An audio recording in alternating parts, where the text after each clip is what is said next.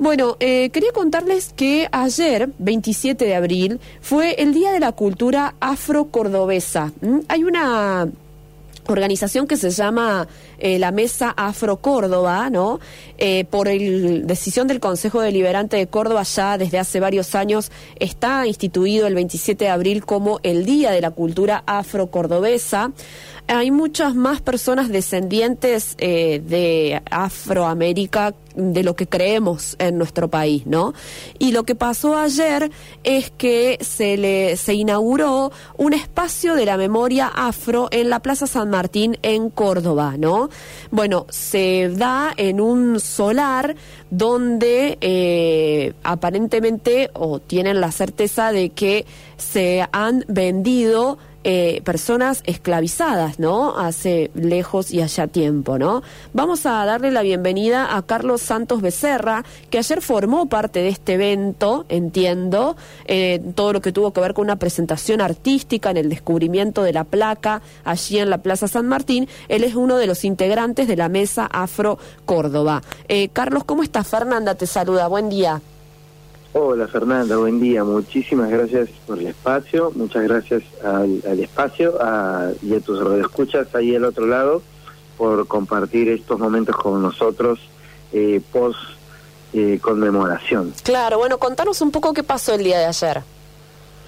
Bueno, el día de ayer eh, era, es, era y seguirá siendo un día relevante. Claro. Eh, por ser el Día de la Cultura Afro-Cordobesa y porque el día de ayer se, se develó lo que, será, lo que es ya el primer espacio de memoria eh, dedicado exclusivamente a la afroargentinidad, a la presencia afro y africana en el territorio cordobés es el primero que es exclusivamente de memoria afro, porque los demás son compartidos con o con pueblos originarios o con alguna comunidad en general.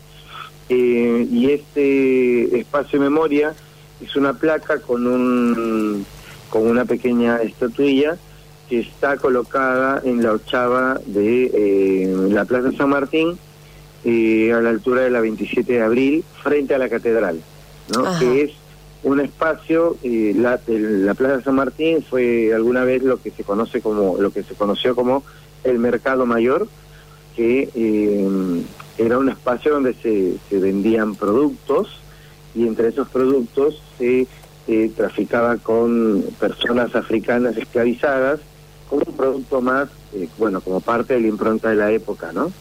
Claro, claro. Bueno, ayer eh, también hubo toda una presentación artística en el evento. Así es, así es. El, el evento empezó unos minutos antes de las seis de la tarde y arrancó con un llamado de percusión a cargo de la agrupación Virgen de la Candelaria. Ellos entraron con ritmo de talla afro-boliviana. Eh, empezaron desde la otra esquina de la, de la Plaza San Martín acercándose hacia el, hacia el escenario que instalamos eh, frente a la catedral y, de espaldas al monumento eh, y a la placa. Y luego eh, hubo una, presentación de danza que estuvo a cargo mía y luego la presentación formal de las palabras protocolares, digamos, hablaron miembros de Mestafro Córdoba, eh, habló Miguel Siciliano, habló gente de derechos humanos, de la Secretaría de Cultura, de la Agencia de Córdoba Cultura también, y este, del y de la del Consejo Deliberante. En ese sentido, eh, bueno, estuvimos con todo este protocolo en la actividad y luego eh, Eduardo del Negro Sosa eh, hizo una participación musical también y cerramos con la agrupación Yana Huáncar, que es un grupo también eh, muy conocido aquí de Córdoba que hace música latinoamericana. Perfecto. Eh, y, y, en ese momento se sumaron las otras organizaciones que estaban invitadas, Misiramba de Buenos Aires y Afroch de eh, Afrodescendientes del Chaco, eh, para este cierre de, de, conmemoración, ¿no? Así que fue un momento para eh, conmemorar a través de la cultura y a través de las palabras que se evocaron y que se dijeron anoche, eh, este momento y hacerlo y resaltar, digamos, su, su, historicidad, ¿no? Lo icónico de lo histórico de este momento. Claro. Carlos, bueno, y contanos un poco cómo es la comunidad. Yo ya hemos hablado contigo. Eh, Está bien si decimos que, que, primero, que los argentinos por ahí no conocemos la cantidad de, de personas que representa la comunidad afro, tanto afro-cordobesa como, bueno, afro-argentina en general. Y, y por otro lado, te quería preguntar, ¿hay personas que por ahí desconocen el origen de sus ancestros? Sí, sí, sí, efectivamente, sí y sí. Eh, la comunidad afroargentina, digamos que cuando uno se pone más en el tema, digamos, un poco más antropológico, si se quiere, Sí. histórico, hay como dos grandes vertientes, ¿no? Afrodescendientes eh, argentinos que se denominan usualmente como el tronco colonial, que es que son sus cuyos antepasados afro han vivido en Argentina desde el proceso de la colonización Ujú. Son los históricamente negados, digamos, ¿no? Eh, los, los que se dice usualmente y muy livianamente que todos murieron en las, en las guerras, cuando en realidad no fue así, sino que siempre han pertenecido a sectores bastante más relegados en, en barrios y comunidades y poblaciones que históricamente están movidos siempre hacia las periferias de la ciudad, Mm. ¿no? Entonces, eh, o en el caso de Córdoba, hacia más tirada a la sierra, digamos, Claro. ¿no? Entonces conserva su afrodescendencia desde ese momento histórico. Y otra línea que eh, es el caso de los afrodescendientes de las migraciones, ¿no? Eh, que en los últimos años ve- vemos, por ejemplo, que eh, hay mucha más migración de personas de Haití, de Cabo Verde, etcétera, que ya tienen hijos en territorio argentino, ¿no? Pero ha sido a partir de una migración voluntaria, digamos. Claro. Entonces, son, son dos líneas como para investigar la afroargentinidad, ¿no? Perfecto. Cada una con sus propias problemáticas, además. Eso en, en, en términos, digamos, de cómo se configura la afroargentinidad, ¿no? Es, es un tema complejo por eso. Eh, en, en el caso de Mesa Afro Córdoba, sobre todo ponemos foco en la afroargentinidad más ancestral, en la del tronco colonial, Claro. porque es la que consideramos que eh, debe, debe, el Estado, digamos, tiene una deuda histórica con ellos, ¿no? Perfecto. Y por otro lado, eh, ¿cómo era la segunda pregunta? Que hay gente que no desconoce no sus orígenes. Eh, vos me contabas en una oportunidad por ahí muchas mujeres africanas que digamos que a lo mejor hoy por supuesto ya no están, pero han dejado han tenido hijos, eran a veces ocultadas, ¿no? O, o- es. eh, contanos un poco eso. Sí, y eso es el otro antecedente que, bueno, el, el proceso de colonización eh, fue muy efectivo en términos de alimentar este discurso con diferentes estrategias, ¿no? Mm. En- en- desde los censos de 1700 eh, ya se eliminaba la variable negra o negro como parte de los censos Ajá. y estaba dentro de la categoría mestizo. Ajá. Por ende, ya no se consideraba que había negros. Y luego vienen las guerras y luego vienen otros procesos, por lo cual directamente se puede decir que ya no había negros de manera oficial, Ujú. digamos, ¿no? Entonces, en ese sentido, ayuda al discurso eh, de blanqueamiento, en, en- en términos peyorativos, de eh, la nación, digamos, ¿no? Y en ese proceso, eh, además, eh, como sabemos, todo lo vinculado a la palabra negro o negra usualmente es negativo, Sí. ¿no? Históricamente, porque bueno, porque tenemos una herencia además colonial innegable, que es la que sobre la que trabajamos para decolonizar, digamos, ¿no? Claro. Entonces, tenemos cotidianidad, en nuestra cotidianidad, el término y el uso de los términos como negro eh, para hablar de algo ilegal, como en el trabajo, ¿no? Nos Ujú. ponen en negro, nos ponen en blanco, para hablar cuando tendríamos que usar una palabra como legal. ¿no? Claro. Eh, O la lista o- negra, ¿viste? Es una lista de alguien, de personas o de cosas que, que son malas o hicieron algo mal.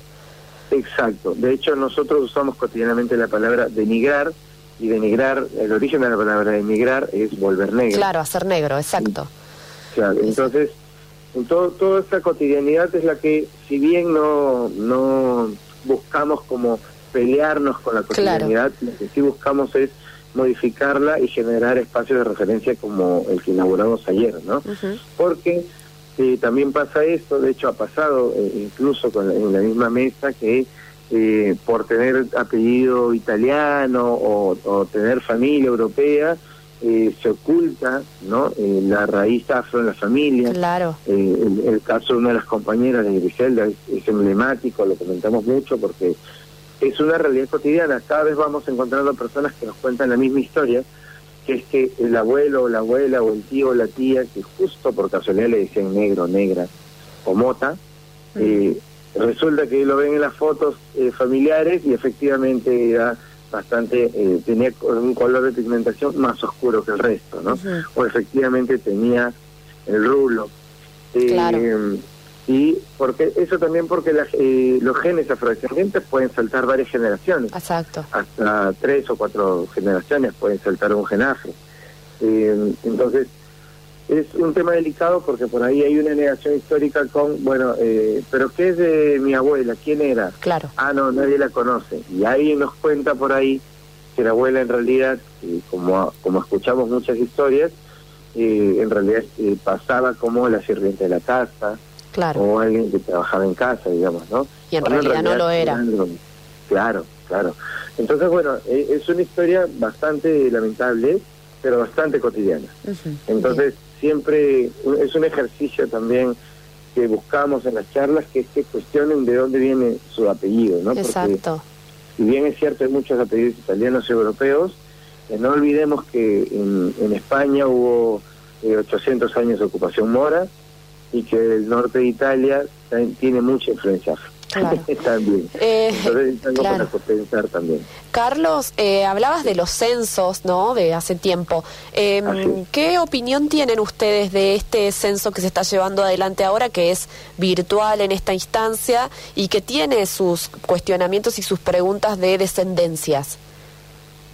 Eh, justamente ayer estaba un, un, representante del Ministerio de Cultura, Emanuel Entaca, y le planteábamos eso. Eh, siempre la, la, la, manera de definir, digamos, la terminología es compleja, porque no, dudamos que haya buena intención, pero eh, es, complejo a la hora de nombrarse, ¿no? Porque también cuando no hay una preparación adecuada que anteceda, eh, sobre todo el Estado, que bueno, el Estado, eh, mal que bien, tiene los recursos para hacerlo, para, para brindar comunicación efectiva y es la responsable además, eh, cuando no hay una comunicación efectiva para que la gente se autorreconozca, eh, complica bastante las cosas, ¿no? Entonces, eh, nos parece que hay cosas que se pueden afinar, y que seguramente están mejor que el censo del 2010, que es el último que se hizo y que incluyó la variante afrodescendiente, y que hay que tener en cuenta justamente que en, en provincias como Córdoba, por ejemplo, el afromestizaje es muy amplio, ¿no? Eh, no, no somos en, Córdoba usualmente la mayoría hijos de afrodescendientes puramente, claro. sino también hijos de pueblos originarios. Entonces, considerarse solamente afrodescendiente y puede ser problemático. Pero bueno, ahí, ahí estamos como haciendo algunos planteamientos también en torno al censo, a ver cómo podemos colaborar también. Perfecto, perfecto. Carlos Santos Becerra, muchas gracias por estos minutos con nosotros. Muchas gracias a ustedes, Fernanda, a tu público, al espacio. Eh, estamos para servirles y cualquier cosa nos pueden contactar como Mesa Afro Córdoba Oficial por nuestras redes sociales. Mesa Afro Córdoba Oficial. Gracias a vos, que tengas una buena jornada. Bueno, estábamos con Carlos Santos Becerra, uno de los integrantes de la Mesa Afro Córdoba. Ayer se realizó este sitio memorial ¿no? de la comunidad afro en Córdoba Capital eh, una, una agrupación que, bueno, no tienen, o sea, no, no, no, no vemos estas noticias todos los días, pero son parte de nuestra realidad, ¿no? Eh, la historia de Griselda, una de las miembros de la, de la mesa afro, ¿no? Es clara, ella tiene un apellido italiano porque su abuelo, su padre tenían ese apellido, pero había una mujer en su casa que era eh, afrodescendiente y que, eh, bueno, para las afueras era la mucama. Y no era la mucama, ¿no? Era la em, esposa, ¿no? La, había una descendencia directa, ¿no? Y ella se empezaba a preguntar eh, quién era esa mujer en las fotos, ¿no? Y, esto de los genes, ¿no? Hay muchas personas que desconocen su, su descendencia, digamos, porque su ascendencia por este ocultamiento, ¿no? De muchas personas que vinieron de África o de otros países, pero tienen ese origen, ¿no? Africano. Bueno, nuestra partecita y nuestra contribución, ¿no? A esta comunidad en la jornada de hoy, que ayer fue el día de la comunidad afro-cordobesa.